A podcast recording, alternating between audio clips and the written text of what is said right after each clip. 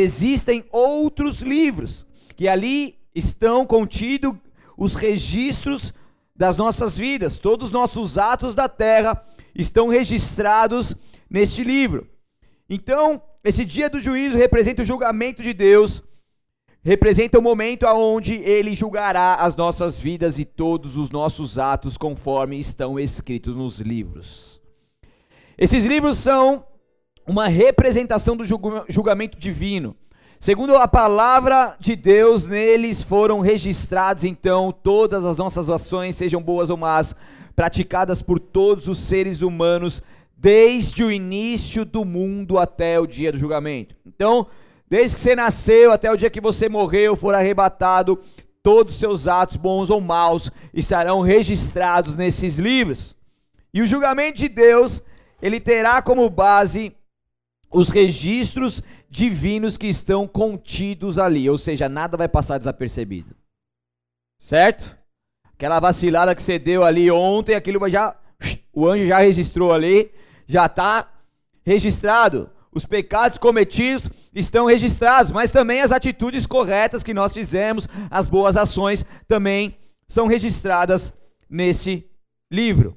Então o julgamento de Deus terá como base os registros divinos que estão contidos ali. Então ninguém poderá dizer que foi julgado de maneira injusta, porque vai estar tudo preciso ali. Ah, não, tô achando eu injustiçado, eu não fiz isso. Não, mas está registrado aqui, ó. Tá aqui naquele dia, tal hora, você quer ver? Daí acho que vai ter um telão lá, vai te mostrar o dia que você estava fazendo. Daí você vai falar assim, não, é melhor não ver não, né? Daí vai outro lá, vai ser julgado outro ato, vai estar ali então registrado. E não vai ter como você ficar questionando se tá certo, se não tá, se fez, se não fez, porque ali existe um registro, e esse registro é com precisão. Então eu quero falar aqui 6 tipos de registros que contém na Bíblia Sagrada, e que a gente vai abordar aqui para você entender um pouco mais sobre tudo aquilo que nós fazemos, o quão bíblico é que estará registrado. Então o primeiro registro é o registro da lei. Em Romanos 3:20 diz: pois ninguém será declarado justo diante de Deus por fazer o que a lei ordena. A lei simplesmente mostra o quanto nós somos pecadores. Então a lei representa aqui, refere-se à lei de Moisés. Então o argumento é que o homem seria justificado se praticasse a lei. Existem religiões ainda onde você fala assim, você tem uma lista de leis, então se você cumprir todas essas leis registradas, você então será justificado, você será perdoado, você seguirá aqueles mandamentos que são leis. Mas ninguém pode guardá-la perfeitamente, não há justificação pela lei.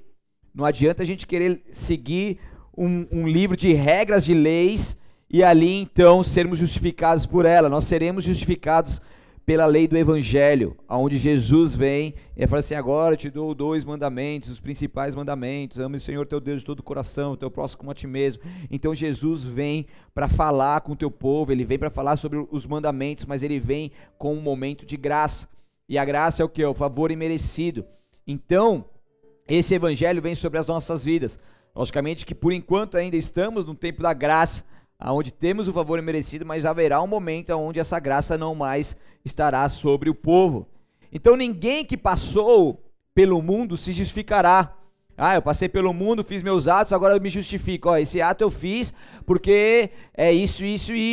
Esse ato eu fiz porque minha mãe brigou comigo. Esse ato eu fiz porque minha mulher não me deu atenção. Meu marido mentiu pra mim. É como se a gente quisesse justificar, porque hoje o que tem de gente justificando os seus erros, né? Daí você vai falar com a pessoa, e a pessoa, não, mas é por isso, mas é por isso, mas é por isso, e a gente tem sempre estamos nos justificando. Mas não haverá nesse julgamento justiça própria, e não terá como justificar nada dos seus atos. Então a palavra de Deus, ela não pode ser ignorada, né? O livro sagrado, a Bíblia sagrada, ela não pode ser ignorada. E aqui contém então registros, e esses registros como mandamentos do Senhor nós precisamos cumprir. Então aquilo que Jesus Cristo, ele fez nessa terra como exemplo vivo da vontade de Deus, Nós precisamos em todo momento sermos imitadores de Jesus Cristo. Então Romanos 3:23 diz: pois todos pecaram e não alcançaram o padrão da glória de Deus. Eu vou falar aqui mais de 20 versículos, então anota aí que eu vou falando rápido e algum ou outro eu vou pedir para você abrir, tá bom? E a gente vai profundo hoje, tá? Então Romanos 3:23, pois todos pecaram e destituídos estão da glória de Deus, carecem da glória de Deus. Na versão NVT diz: e não alcançaram o padrão da glória de Deus, ou seja, é um pecado sobre as nossas vidas, a gente vive no pecado, né? Estamos debaixo da lei do pecado, a gente não é santo 100%, isso só será possível quando Jesus nos levar e estaremos com Ele num corpo glorificado. Enquanto isso, nós não alcançamos o padrão da glória de Deus, nós esforçamos todos os dias para ficarmos cada vez mais parecidos com Cristo Jesus, e por isso que a Bíblia Sagrada é um registro da palavra de Deus que não pode ser ignorada. Então, o segundo ponto aqui são os registros das obras, daí assim, se você puder abrir comigo lá em Apocalipse 20, se você tiver aberto ainda, ou se não, abra no versículo 13 apenas. Daí agora vai estreitando, quando a gente vai avançando, vai estreitando, fique aí até o final, tá? Que no final você vai ser arrebatado. Apocalipse 20:13 diz assim: o mar entregou seus mortos e a morte e o mundo dos mortos também entregaram seus mortos, e todos foram julgados de acordo com os seus atos. Então, existe um registro de nossos atos. Esse segundo livro, o registro das obras, são os registros ali dos nossos atos.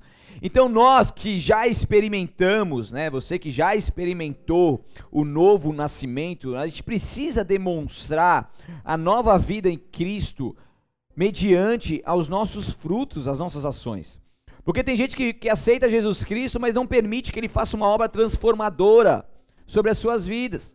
Então pessoas que continuam insistindo em serem amigos do mundo, continuam insistindo em servir a dos senhores, em viver um ecumenismo e colocar outros deuses dentro de um pacote religioso e querer viver debaixo desse jugo, mas não.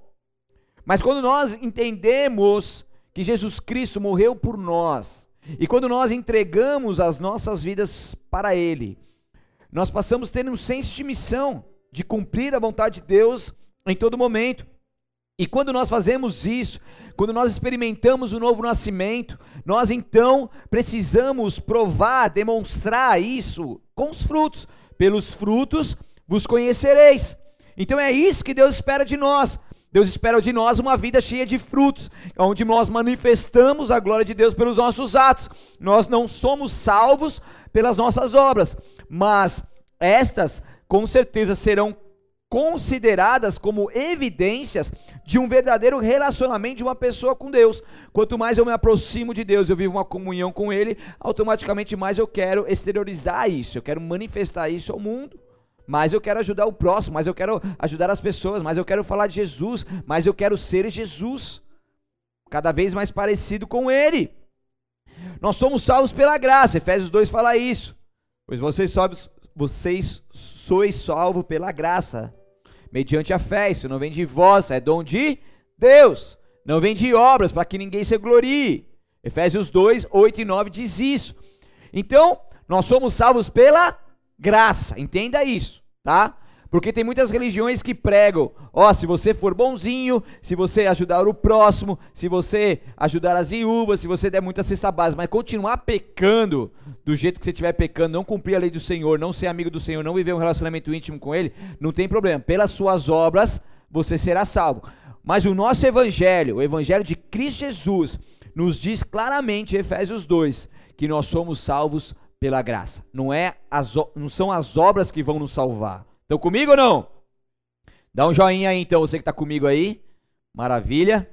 Então os pequenos e grandes atos, tudo o que nós fizemos, inclusive o que ficou em oculto. Eu falei que agora ia engrossar o negócio, por isso que a gente tem uns levantes como esse, porque o negócio vai ser forte aqui.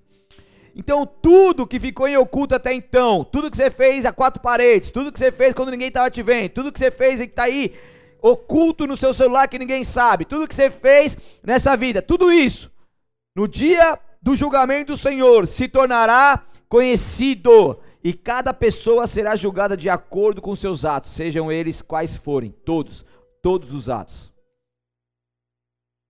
Então, a condenação, ou a forma como a gente vai receber galardão ou não, esse sim serão pelas obras, ok? A salvação pela graça.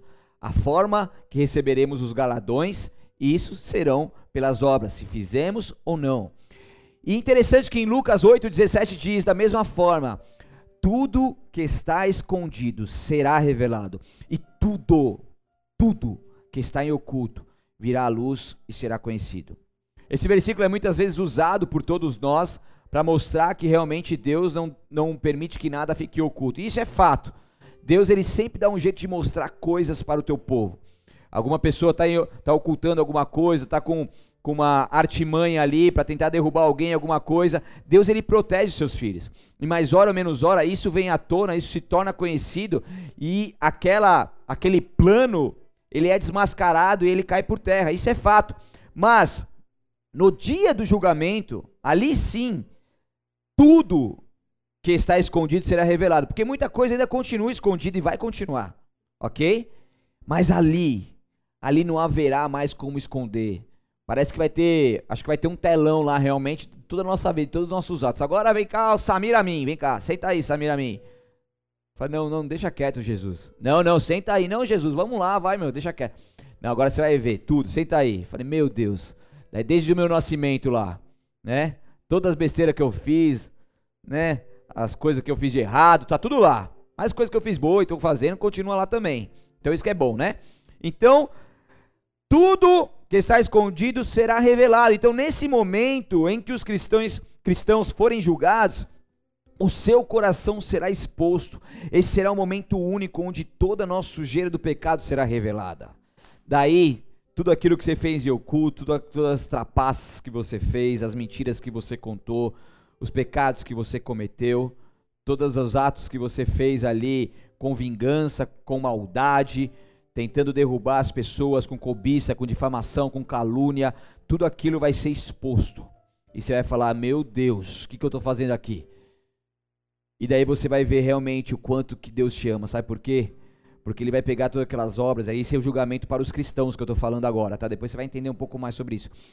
Ele vai pegar todas aquelas obras e vai manifestar verdadeiramente a tua graça, a tua misericórdia. E sabe o que vai acontecer? Ele vai expor, vai te perdoar como nunca, e nunca vai te perdoar, e nunca mais esses pecados serão lembrados, porque o perdão e a graça manifestarão mais uma vez em sua vida. Logicamente que você vai ser julgado pelos galardões ou não, como eu disse, mas você passando por esse julgamento com Jesus, que é um julgamento à parte dos que não são salvos, tá? E você vai entender um pouco disso hoje. Você então vai poder ver, Deus, obrigado porque eu tinha tudo para poder ir para o inferno e viver lá no lago do fogo e enxofre para o resto da minha vida e por toda a eternidade, mas pelo teu perdão e pela tua graça, por eu ter Jesus Cristo em meu coração, e por mais que eu tenha os meus erros, minhas dificuldades, eu continuei me esforçando todos os dias para cumprir os teus mandamentos, te fazer feliz. Eu estou aqui agora sendo perdoado, e meu tempo da ignorância, tudo aquilo que eu fiz, que te desagradou, Senhor, eu estando sem Jesus, tudo isso, você jogou aqui, você expôs, mas o Senhor perdoou para todo sempre, e agora eu posso entrar no gozo eterno, e agora você vai poder entrar na Nova Jerusalém, no gozo eterno. Então nesse momento, cada um de nós saberá plenamente o tamanho dessa graça e misericórdia de Deus. Está dando para entender ou não? Só o Bírio falou amém. Está entendendo? Está conectado? É complexo, mas é tranquilo, é fácil. Vai entendendo, a gente vai encaixando o quebra-cabeça aqui. Então João 5,24 diz: eu lhes digo a verdade, quem ouve a minha mensagem e crê naquele que me enviou tem a vida eterna, jamais será condenado. Vai ser julgado, mas não condenado. Certo? Vai passar pelo julgamento com o Altíssimo, com Jesus, mas não vai ser condenado à morte eterna, porque já passou da morte para a vida, aleluia. Eu lhes digo a verdade, quem ouve a minha mensagem, então você está ouvindo aí, mas também aquele tem que crer naquele que me enviou tem a vida eterna. Então Jesus estava falando, então não só ouça a mensagem, mas creia em Jesus Cristo e você terá a vida eterna. Não só ouça a mensagem, mas seja o praticante da palavra de Deus e você terá a vida eterna. Jamais será condenado, porque já passou da morte para a vida. Então é isso que Deus quer para nós. E quando Ele fala, eu lhes digo a verdade, ou em outras versões, em verdade vos digo. Quando Jesus Cristo ele menciona duas vezes em verdade, se liga só, porque é algo que está te chamando a atenção. Jesus ele faz isso de propósito para dizer para você e para mim que isso que ele está falando é algo de extrema importância. Então nós estamos entendendo aqui que os nossos atos estarão ali registrados nos livros do Senhor, mas nós precisamos entender também que quando nós nos posicionamos e fazemos a nossa parte, nós escaparemos, não seremos ali lançados na morte eterna, mas estaremos com o nosso Criador. E eu quero te despertar nessa noite para que o Espírito Santo de Deus venha sobre ti, e eu não quero que essa palavra te gere um temor, um medo, na verdade. Eu quero que essa palavra te faça ter um entendimento, te gere um temor em Deus. Um temor em Deus para que você possa entender que o negócio é sério. Porque não dá mais para a gente ficar brincando de igrejinha, brincando de ser crente, brincando de Bíblia debaixo do braço. É tempo de nós verdadeiramente vivermos como nunca o Evangelho de Cristo, praticarmos aquilo que o Senhor está nos falando. Porque a gente tem aquela autodefesa, a gente acha que a gente vai ser sempre imune à justiça. Principalmente no nosso país, onde você vê que, infelizmente, muitas vezes a justiça falha. Então você vê o bandido, ele faz as coisas lá, ele posta, ele fala mesmo, roubei mesmo, matei mesmo, tal. Ele fica um tempo preso, paga uma fiança, depois ele vai embora, depois ele faz de novo, vai embora, faz de novo, vai embora. Então acontece muito na nossa nação isso. E daí a pessoa, estou falando agora como brasileiro, mas também isso se espalha pelo mundo, a pessoa sempre acha que não vai ter consequência dos seus atos. Né? Então a pessoa mente, não tem consequência, vai. A pessoa furta um negocinho lá, não tem consequência, ela continua. A pessoa rouba alguma pessoa, não tem consequência, ela continua. Mas com Deus não tem essa. A justiça brasileira, ela pode até falhar e ela pode não chegar até você, tá? Não chegar até você. Esse estelionatário rouba milhares de pessoas todos os dias e praticamente não acontece nada com eles. É muito difícil alguém ser pego, mas eles vão continuar. Isso pode ser escapado pela justiça brasileira, mas ao julgamento do Altíssimo, do Deus Todo-Poderoso, através de Jesus Cristo, juiz, isso não vai ter como escapar. É isso que eu quero dizer para você. Você pode escapar, você pode enganar, você pode fazer as coisas em oculta, mas haverá um momento que isso tudo será exposto, e eu estou falando com você não como algo de brincadeira, mas como algo muito sério que você precisa prestar atenção agora. Porque depois, daí não tem como voltar atrás. Haverá um registro dos segredos também, o terceiro registro dos segredos. Eclesiastes 12, 13, 14, não precisa abrir. Aqui termina meu relato, Salomão falando, essa é a minha conclusão. Salomão, né, depois de Jesus, o homem mais sábio do mundo, que passou nessa terra, ele termina seu livro falando assim, ó, aqui termina meu relato, essa é minha conclusão, eu concluo que você e eu, tema a Deus e obedeça os seus mandamentos, pois esse é o dever de todos. Deus nos julgará por todos os nossos atos, incluindo o que fazemos em segredo, seja o bem ou seja o mal. Então, existe o registro dos segredos também que estarão ali nos livros. E o quarto registro, diga ai, o registro das palavras, diga ai. Ó, mano, treta, velho. Imagine ter um registro de tudo aquilo que você falou até agora. Ó. Ai, velho.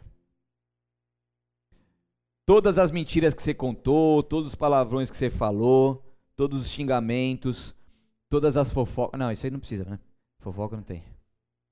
Todas as fofocas, toda a calúnia que você levantou, toda a difamação, todo o julgamento que você proferiu em palavras, tudo isso, tudo, ah não pastor, isso aí é besteira, tá bom, então faz o seguinte, espero que você suba, né, em nome de Jesus você vai subir sim, em nome de Jesus, mas quando você chegar lá e você vê lá todas as suas palavras, daí lá na Nova Jerusalém, nas ruas de ouro, você me conta como foi, beleza?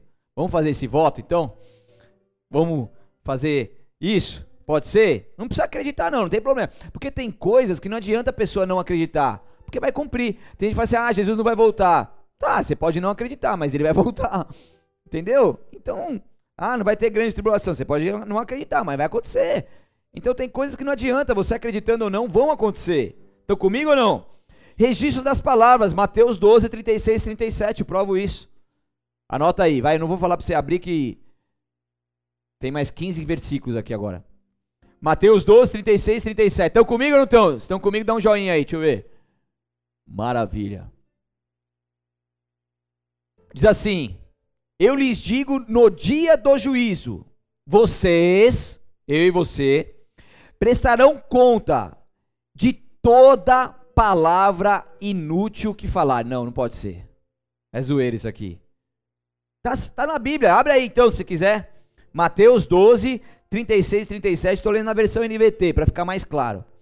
Então eu lhes digo, no dia do juízo, então no dia que todos nós passarmos ali no julgamento de Jesus, nós precisaremos prestar contas de toda palavra inútil que falaram.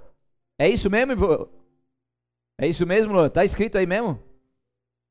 Rapaz, por suas palavras vocês serão absolvidos e por elas serão... Ei, ó. É treta, mano. Então tudo que nós fazemos ou dizemos estão nos registros, nos livros, porque não é só o livro da vida, mas existem livros ali que estão registrando. O livro da vida você vai entender daqui a pouco, e ali será usado para ver se teremos galardões ou iremos perdê-lo. Então, meu amigo, minha amiga, meu irmão, minha irmã, meu filho, minha filha, entenda uma coisa, cuidado com as palavras que você fala, porque toda palavra inútil que você proferir vai estar registrado ali, e você vai prestar conta disso ao nosso Deus. Parece algo, uma utopia, parece algo muito longe da nossa realidade, mas essa é a palavra de Deus e ela não muda, ela não nos engana. Então, o que você tem usado a sua boca? Será que nós temos usado a nossa boca para as coisas boas? Será que da nossa boca tem saído palavras de vida ou de morte? Cuidado, porque nós comeremos do seu fruto, como diz Provérbios 18, 21. Será que da nossa boca tem jorrado águas amargas ou águas doces? Porque como que pode jorrar duas fontes numa mesma boca? Então muitas vezes nós adoramos ao Senhor, nós falamos palavras de adoração a Ele, nós proferimos coisas boas ao nosso Deus, nós oramos, nós levantamos clamores, mas também estamos blasfemando, estamos questionando, estamos murmurando, estamos falando mal das pessoas e usando a nossa boca para o mal, levando, disseminando a maldade para as pessoas e falando aquilo que não convém, aquilo que não agrada a Deus. Então cuidado com as palavras que você fala. Daí existe um outro registro, que eu chamo de registro, eu não, né? As pessoas chamam de registro da consciência. O que é isso? Romanos 2,15, abre lá comigo para você entender mais. Romanos, estão entendendo, estão gostando, estão comigo? Sim ou não? Bastidores, me ajuda aí. Tá dando para entender?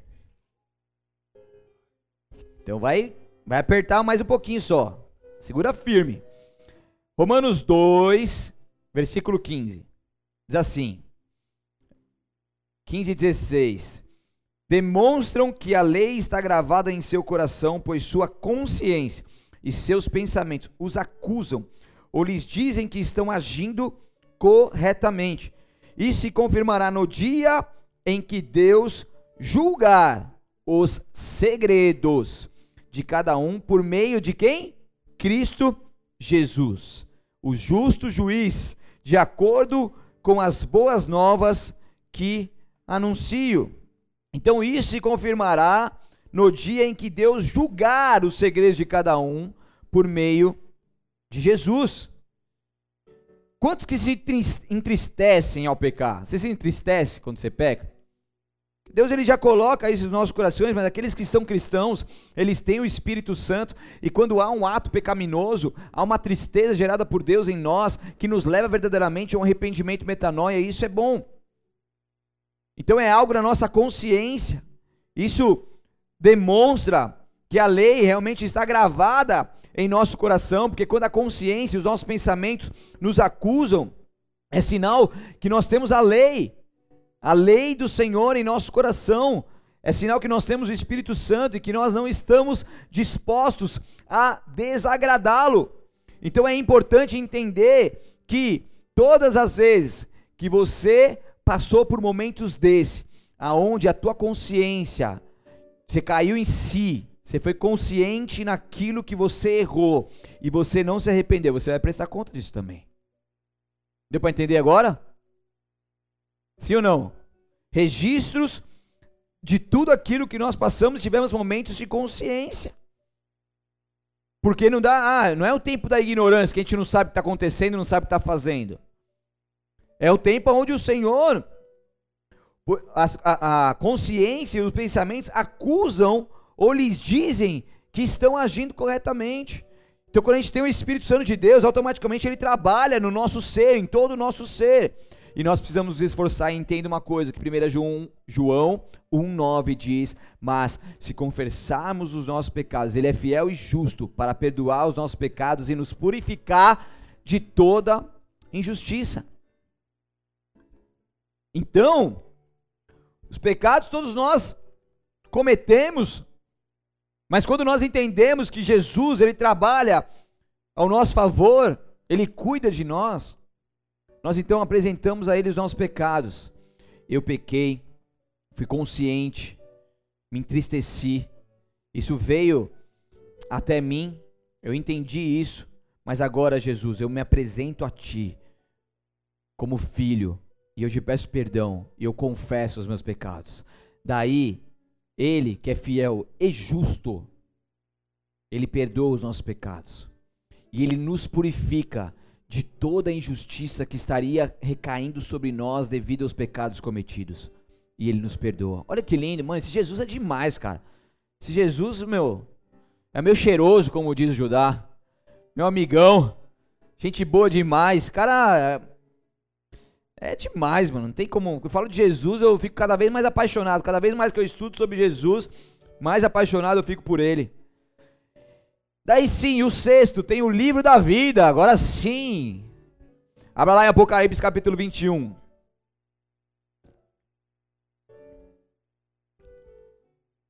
Apocalipse 21, 27, diz assim, posso ler?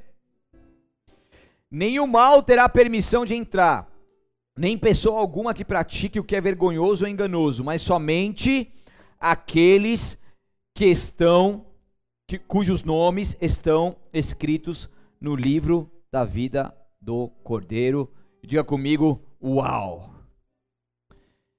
Então, neste livro, sim, agora sim, o registro dos nomes ali no livro da vida. Existem outros livros que contêm outros registros, como eu mencionei aqui. Tem gente que dá nomes a esses livros, né? Mas existe um livro chamado o livro da vida. E nele contém o meu nome, em nome de Jesus, o seu nome. Na verdade, não o seu nome original, mas o nome que Deus deu para você. Imagine como que vai ser meu nome lá em cima. Já parou para pensar nisso? Qual que vai ser o seu, Luan? Vai, já pensou nisso? Vai, abre o jogo aí. Nunca pensou? Eu nunca pensei também. Que nome você acha que vai ser o seu? Vou pensar. Alguém já pensou que nome que vai ser o seu? Vocês nunca pararam? Vocês sabem que vocês vão trocar de nome, né? Na verdade, vocês não vão trocar de nome, né? Vocês já têm um nome lá nos céus. Lá no livro da vida já tem um nome que é seu, que é diferente desse que você tem aqui nessa terra. Vou parar, Deus, me traz uma revelação. Me fala qual que vai ser meu nome ainda. Muito louco, né? E Deus, ele, na história da Bíblia, ele conta muitas histórias na Bíblia, mostram que Deus mudou o nome de pessoas, e quando ele estava mudando o nome de pessoas, ele estava mudando a história das pessoas, por aí vai. Então tem um significado muito profundo, mas que não vem ao caso. Então, neste livro contém os nomes daqueles que colocaram a sua fé em Cristo Jesus para a salvação. Então a Bíblia usa diversos termos do livro da vida. Se você for lá dar uma busca lá, livro da vida, você vai encontrar diversos textos, tá? Mas eu tô afunilando aqui para você entender um pouco mais e a gente não ficar perdido. Daí, da onde que vem esse negócio de livro da vida? Porque Deus, quando ele mostra alguma palavra, ele usa sempre o contexto social na época, cultural da época, né? Para as pessoas conseguirem entender. Então você vê as histórias, as parábolas, as profecias, as ilustrações, eram todas comparadas com aquilo que o povo estava vendo na época e eles pudessem entender.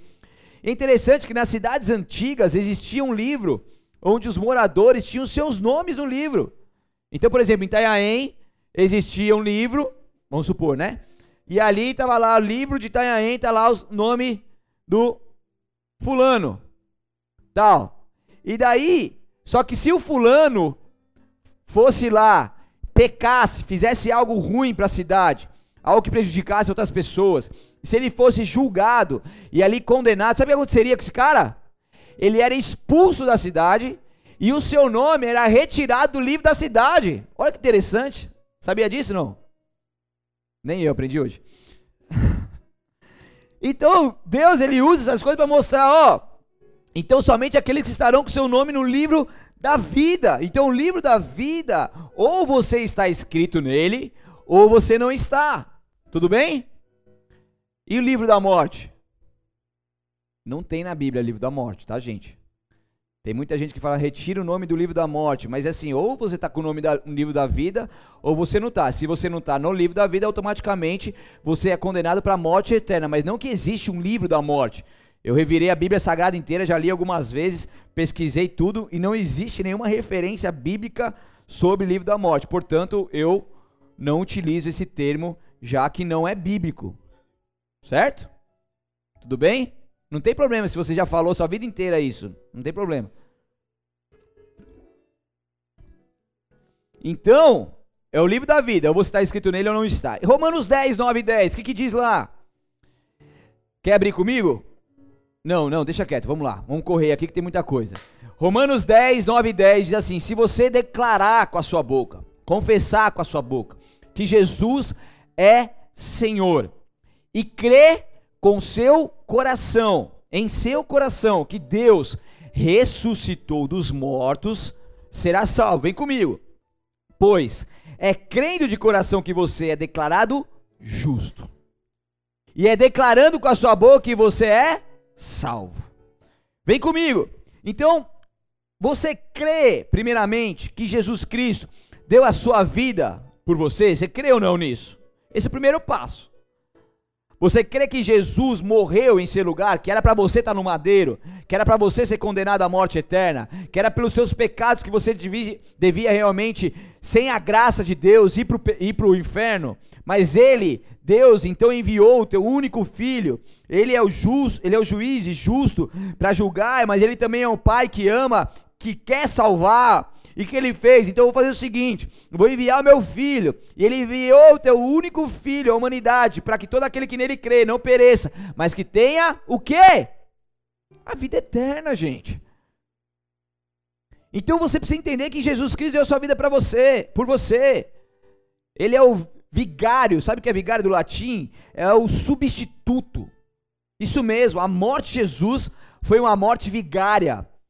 Ele substituiu a minha vida e a sua vida de estar morrendo ali naquela cruz, e vai falar se Jesus não é demais.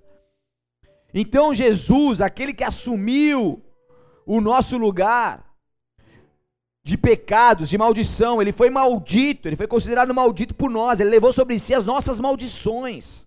Deuteronômio fala sobre a morte da cruz, considerado essa maldição, a maldição foi até o jugo, até ele ali, mas que era para vir sobre as nossas vidas. Ele levou sobre si todos os nossos pecados, as nossas enfermidades, as nossas maldições. E quando nós cremos em nosso coração, com todo o nosso coração, com convicção, e confessamos a nossa fé em Jesus, publicamente nós somos salvos, e os nossos nomes escritos estão no livro da vida. Aleluia.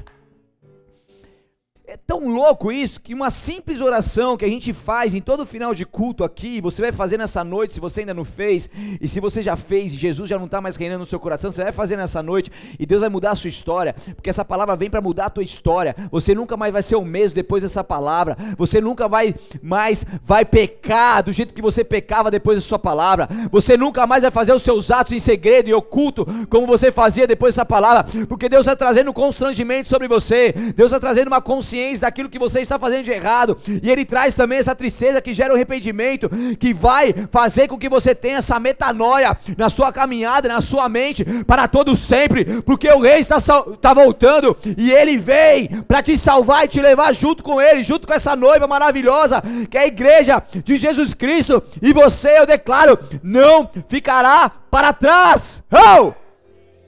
Em nome de Jesus, aleluia. Aleluia.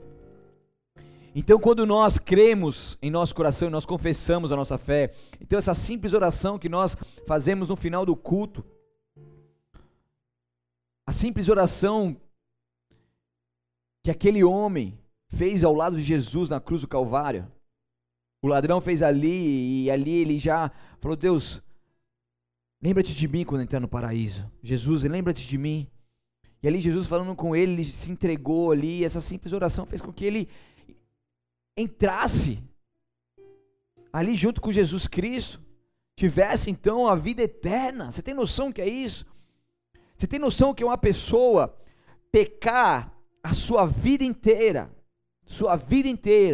e no leito de morte, no hospital, por exemplo, assim como eu vivenciei diversos casos como esse, a pessoa entender que ela fez muita besteira na vida, e naquele momento ela começa a entender a palavra de Deus e a morte de Jesus Cristo, e ela começa a se derramar a ele, entregar a sua vida por completo a ele, e ela faz uma oração de verdade, ela crê com todo o seu coração, e se minutos depois essa pessoa ir embora, essa pessoa vai para o céu. Você tem noção que é isso?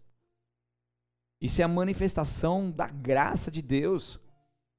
Mas isso é algo que deve ser, que não deve ser banalizado, mas sim vivido com temor. Porque não é porque Jesus faz isso, porque você não sabe sua hora, você não sabe quando você vai voltar, que nem muitas pessoas continuam fazendo: ah, mas Jesus não vai voltar agora não, vou continuar, mas você não tem noção que é isso, então isso não é para você. Porque o meu desejo é que pessoas vivam tão intensamente com Deus, desfrutem tanto do momento com ele, que verdadeiramente se entreguem por ele, não por medo, com medo do inferno, mas por verdadeiramente querer viver uma vida com o Senhor, querer ter um esforço contínuo de agradá-lo, porque não adianta nós aceitarmos Jesus Cristo como nosso Senhor e Salvador, confessarmos com a nossa boca, crer com o nosso coração, mas continuar sem esforço nenhum para agradar a Deus. Não adianta, o esforço deve ser contínuo. Nós precisamos nos esforçar todos os dias para agradar, adorar o nosso Deus, cumprir os mandamentos do Senhor nessa terra, amém? Então, o dia do juízo de Deus, ele virá para todos nós. Então, se pela fé você já aceitou Jesus Cristo como seu único e suficiente Salvador, a sua salvação está garantida, e caso você permaneça fiel, aqueles que perseverarem até o fim serão salvos. Não é aquele que somente aceitar Jesus e deixar sua vida de lado e seguir da mesma forma como estava antes. É aquele que perseverar até o fim. Esse receberá a coroa da vida. Então, e aqueles que permanecerem até o fim, jamais passarão pelo juízo final, jamais enfrentarão o trono branco, porque Romanos 8:1 diz: portanto agora nenhuma condenação há para aqueles que estão em Cristo Jesus, que não andam segundo a carne, mas segundo o Espírito. Em 2 Coríntios 5:10 diz: pois todos nós teremos de comparecer diante do tribunal de Cristo, para que cada um receba o que merecer, bem pelo bem ou pelo mal que tiver feito neste corpo terreno. É interessante que o significado grego da palavra tribunal é bema. Bema, sabe o que significa pódio? E na verdade os cristãos, eu estou falando do julgamento dos cristãos, não é como um tribunal, mas na verdade é como um pódio que os gregos usavam ali, como um pódio mesmo que a gente tem quando as pessoas ganham, e daí a pessoa quando vencia uma corrida, por exemplo, alguma competição, ele ia até o bema, ele ia até o pódio, ele subia no pódio, aleluia, e ele recebia ali a coroa da vida, no nosso caso, a coroa que era a premiação deles, como aquele que venceu, aquele que conquistou, e aquele que não desanimou, aquele que não parou no meio do caminho, mas aquele que foi fiel até a morte, aquele que foi fiel até o seu último dia de vida, aquele que perseverou até o fim, esses estarão ali, recebendo a coroa da vida, subirão no pódio do eterno e serão em teu nome, com teu corpo glorificado, e morarão com o Senhor por toda a eternidade. Aleluia! Oh, show! Aleluia! Senhor Deus, dá graça, tem bastante coisa aqui. Vamos mergulhar mais um pouquinho? Posso avançar ou não posso? Ou deixa pra quinta? Deixa pra quinta?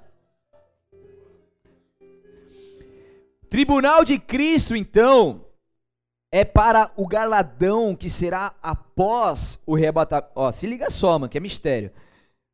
Que será após o arrebatamento da igreja quando estivermos com o corpo glorificado. Então, supor que nós, cristãos, fiéis, leais ao nosso Deus, Jesus vem. Daí a noiva sobe, a igreja sobe. Daí depois então desse arrebatamento, a igreja será então julgada. No caso, cada pessoa vai passar por esse tribunal de Cristo para então, como a gente já vai subir, a gente já é salvo, certo? Então a gente não vai ter um julgamento, se vai para o céu, se vai para o inferno. Não, a gente já vai estar no céu, já vai estar com o Senhor. Estão comigo?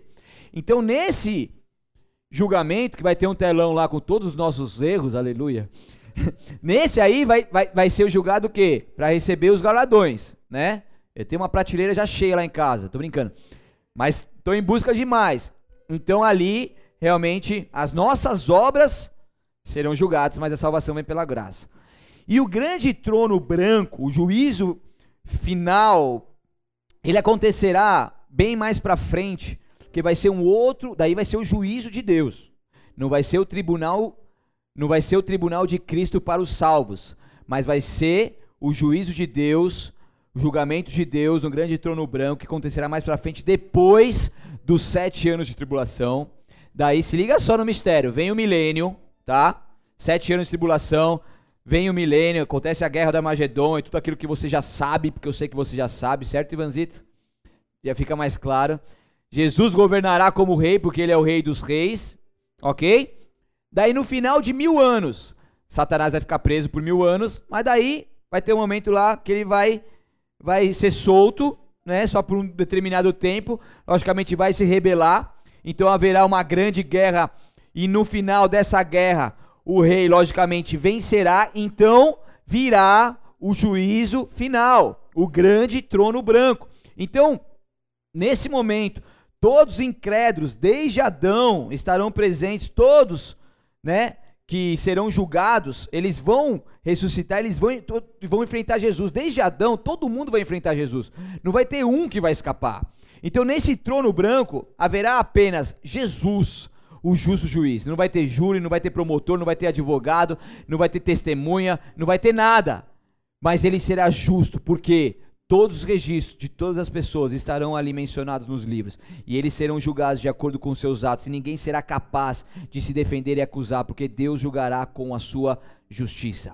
Em Daniel 12:2 diz: muitos dos que estão mortos e enterrados ressuscitarão, alguns para a vida eterna e outros para a vergonha e desonra eterna. Então os que morrerem antes do arrebatamento, os que forem arrebatados por Jesus, e por fim os que morrerem fiéis a Jesus na grande tribulação, que vai ser bem difícil, mas vai ter o povo remanescente, eles serão ressurretos na chamada primeira ressurreição para a vida. É meio complexo, mas depois você vai entender.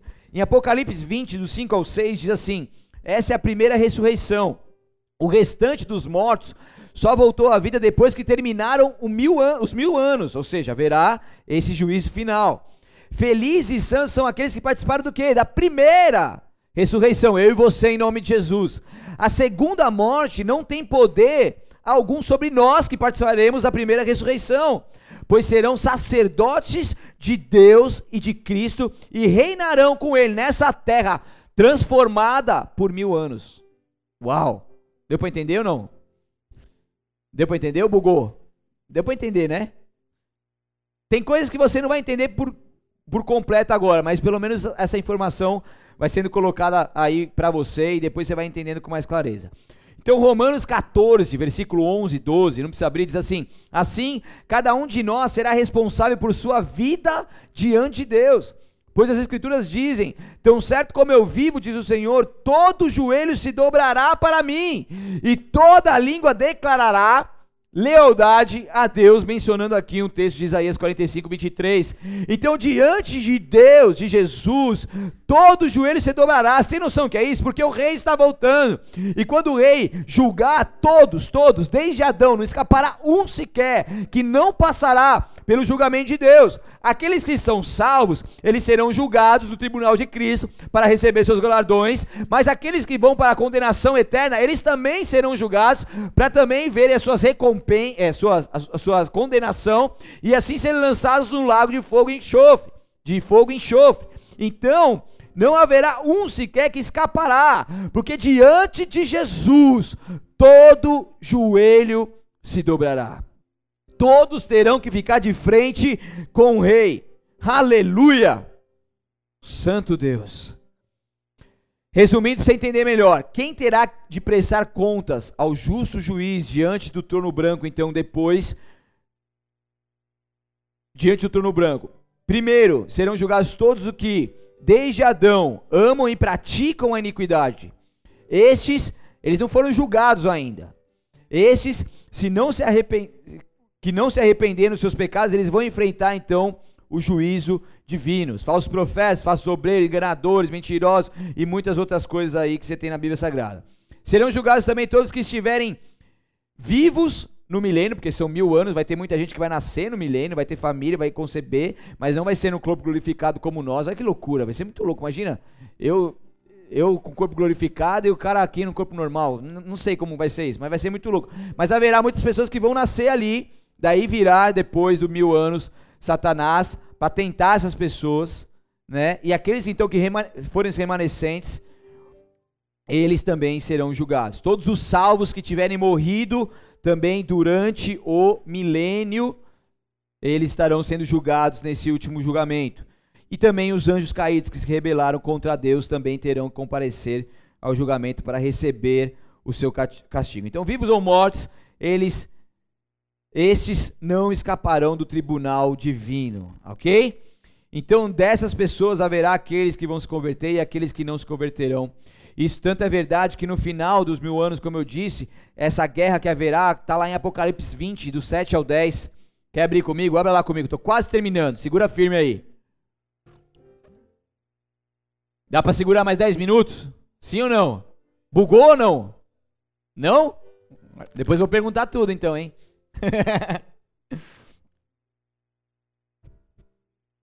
Mas você vai entender o principal dessa mensagem, que é o mais importante. Você vai sair daqui em nome de Jesus, vai ficar aí, né, na verdade. Vocês vão sair daqui, eles vão ficar ali. Apocalipse 20, versículo 7 diz assim: quando terminarem os 1000 anos, o milênio, Satanás será solto da prisão, como eu disse, e sairá para enganar as nações, Gog e Magog, em todas as extremidades da terra. Ele as reunirá para a batalha, um exército poderoso, incontável, como a areia da praia. Subiram pela vasta planície da terra e cercaram o acampamento do povo santo e a cidade amada, mas fogo desceu do céu e os consumiu. O diabo que o havia enganado foi lançado no lago de fogo que arde com enxofre, onde já estavam a besta e o falso profeta. Ali serão atormentados dias e noite para todo sempre. Então, desde Adão, todos que não creram de maneira alguma no Messias estarão em frente ao julgamento de Deus. Para terminar, quase terminando aqui, Mateus 25, 31 diz assim: quando o Filho do Homem vier em sua glória, acompanhado de todos os anjos, ele se assentará num trono glorioso. Todas as nações serão reunidas em sua presença, e ele separará as pessoas como um pastor separa as ovelhas dos bodes. Colocará as ovelhas à sua direita e os bodes à sua esquerda. Então o rei dirá ao que estiverem à sua direita: venham vocês que são abençoados por meu Pai, recebam como herança o reino que lhes preparou desde a criação do mundo. Ovelhas e bodes muitas vezes pastam juntos, mas são separados quando chega a época da tosa. Joio e trigo, eles crescem juntos. Tem gente que quer arrancar o joio antes da colheita final. Não tem como, filho. Joio vai crescer junto com o trigo, mas na última colheita, na colheita do Senhor, essa separação ocorrerá, e isso é bíblico. Então, quando vier o juízo final, essa separação acontecerá em nome de Jesus. Então, assim como haverá escalas de galardões no céu, haverá escalas de punições no inferno. Não tem como Satanás, anticristo, falso profeta, Hitler, logicamente, eles não terão a mesma punição de uma pessoa normal que negou a Jesus Cristo a sua vida toda e vai para o inferno também, ok? Então todos terão que passar por Jesus no dia do juízo. Mas onde estará você? Perante o tribunal de Cristo, no juízo final, para ser julgado pelos seus atos. Perante o tribunal de Cristo, para ser julgado pelos seus atos, receber os galardões e entrar na Nova Jerusalém, ou perante o trono branco, no juízo final, e ser condenado para a separação total de Deus e a morte eterna. E é isso que eu quero que você entenda. Se você estará no tribunal de Cristo e ali ser julgado, e ali receber os galardões e entrar no gozo eterno, ou perante o trono branco e ser condenado pela separação total de Deus e ter ali a morte eterna, porque Apocalipse 20:15 diz: e quem não tinha o nome registrado no livro da vida foi lançado no lago de fogo. Esta é a separação eterna de Deus, de toda a graça, de toda a verdade, de todo amor, de toda a plenitude. Se através da fé nós nos identificamos com Cristo e não confessamos como o Senhor e o Salvador, não haverá qualquer esperança, nenhuma chance, nenhum outro, porque o momento é através da fé agora de nós identificarmos com Jesus, de nós o reconhecermos como o Senhor e Salvador de nossas vidas, de nós confessarmos os nossos pecados, porque Ele é fiel e justo para nos perdoar e nos purificar de toda injustiça, porque depois não terá como mais a gente fazer, ou a gente vai para a condenação eterna, ou a gente vai para a vida eterna. A gente não vai ter como ficar implorando: não, Jesus, mas eu fiz isso, mas por aquilo não, está tudo registrado, o seu nome está aqui no livro da vida. Não está, então vai embora, é a condenação eterna. Jesus não vai escrever na hora ali no seu apelo, desesperador de querer entrar no gozo eterno. Não, ou o seu nome estará ali, ou não estará. Então eu profetizo que você não irá por essa morte eterna em nome de Jesus. Eu profetizo que sobre ti venha o poder de Deus, que te leva a verdadeiramente viver coisas grandes com Ele, que te leva verdadeiramente a um arrependimento, a um posicionamento, a um alinhamento que somente Ele pode trazer na sua vida. Eu profetizo que verdadeiramente essa palavra entre no seu coração e produza os frutos necessários, que caia numa terra fértil e que te leve ao entendimento, que te leve à consciência, que te leve a um posicionamento em Cristo Jesus. Eu declaro que essa palavra que possa verdadeiramente vir como uma espada de dois gumes, essa palavra que é viva e eficaz, que ela cumpra o propósito de Deus na sua vida e te faça realmente um remanescente do Senhor, te faça realmente um homem e uma mulher valente do Senhor, porque você, juntamente conosco, vai perseverar até o fim, e nós seremos salvos, haverá sim o julgamento do Senhor, mas pelas nossas obras, não para que nós vamos para a morte eterna, mas pelas nossas obras, porque o vencedor será igualmente vestido de branco. Jamais apagarei lacatura elebabastos o seu nome no livro da vida, mas o reconhecerei diante do meu Pai e dos meus anjos. Apocalipse 3:5. O vencedor será igualmente vestido de branco. Existe um corpo glorificado para você e para mim. Existe um nome do Senhor que o Senhor nos deu no livro da vida para mim e para você. você, Deus deu o seu único filho para que você não pereça, mas que tenha essa vida eterna. Que tenha essa vida eterna. Se arrependa. Entregue-se 100% a Ele de uma vez por todas. Reconheça o que Deus fez e faz por você. Reconheça esse plano da salvação maravilhoso que Deus tem para você. Oh, não brinque mais com essas coisas, mas entenda o que o Senhor tem para mim e para você. E Apocalipse 21:4, se você quiser abrir, abra aí rapidamente. Para finalizar, ele diz assim: o nosso Deus, Sarakacho, Santo, Santo, Santo, Santo Deus, Tu és santo, Tu és santo. Apocalipse 21, versículo 4 diz assim: Ele lhes enxugará dos olhos todas lágrimas, e não haverá mais morte, nem tristeza, nem choro, nem dor. Todas essas coisas passarão para sempre. E aquele que estava sentado no trono disse: Vejam, faço novas todas as coisas. Em seguida disse: escreva isto, pois o que lhe digo é digno de confiança e verdadeiro. E disse ainda: está terminado. Eu sou o Alfa, o Ômega, o princípio e o fim. E a quem tiver sede, darei de beber gratuitamente das fontes da água da vida. O vitorioso herdará todas as bênçãos, e eu serei o seu Deus, e ele será o meu filho. Oh! Você é filho e filha de Deus. Existem todas as bênçãos destinadas a você, que você herdará.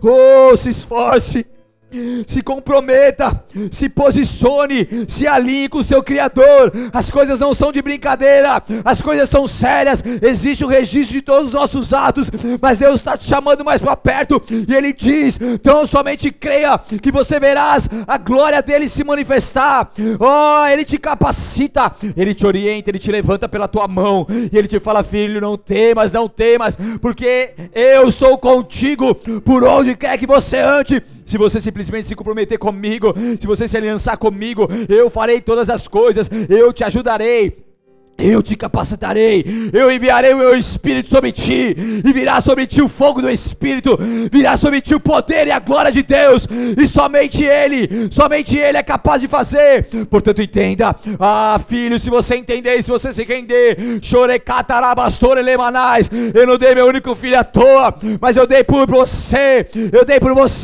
porque eu te quero para perto, eu te quero num relacionamento íntimo, eu te quero mais próximo, eu te quero para que você tenha o teu nome escrito no livro da vida e venha viver comigo por toda a eternidade. Esse é meu plano contigo, filho. Filho, volte, filho, volte, filha. Esse é meu plano contigo. Esse é meu plano contigo. Esse é meu plano contigo. Esse é meu plano contigo.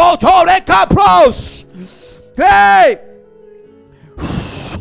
Show! Faço nova todas as coisas, faço nova todas as coisas. Deus que entra com providência agora sobre a sua vida. Oh, chorelemanamassous. Se renda, se renda, se renda completamente a Ele.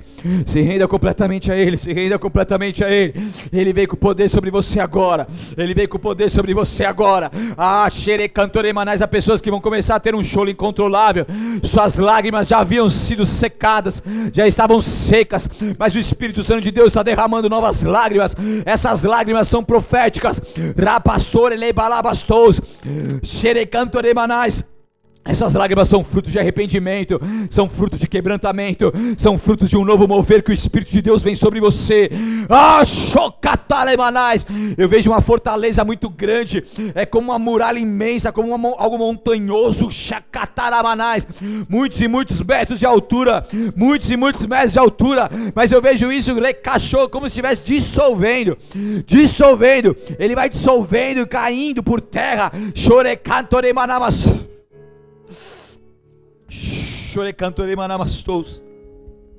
E por trás disso começa a aparecer algo que estava escondido, algo valioso, algo poderoso, algo maravilhoso.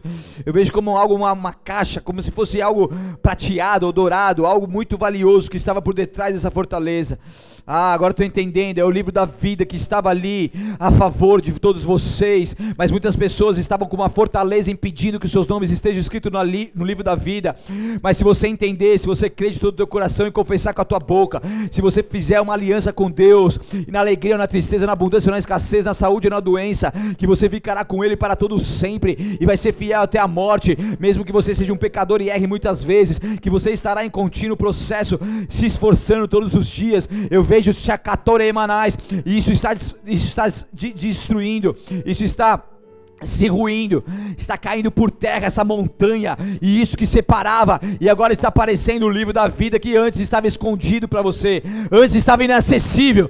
É isso que Deus fala. Tem pessoas que os seus nomes estavam inacessíveis a este livro, os seus nomes não estavam ali. Você está destinado até então, você estava destinado até então à morte eterna, mas o Senhor na captura rebaixou. O Senhor está vendo sinceridade dos seus corações agora. O Senhor está vendo sinceridade do teu coração. Você está vivendo um mover que você nunca viveu antes. Existe um poder e uma glória de Deus se intensificando tão forte aí em você. Você não está se aguentando. Você não consegue nem mais olhar para a sua direita e para a sua esquerda. Você se derramou.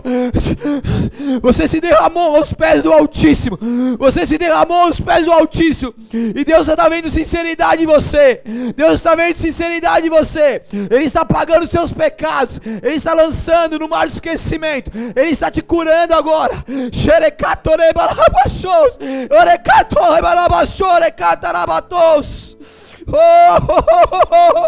E eu vejo a mão de Deus, e eu vejo a mão de Deus escrevendo nesse livro novamente o seu livro, nesse livro, o seu nome.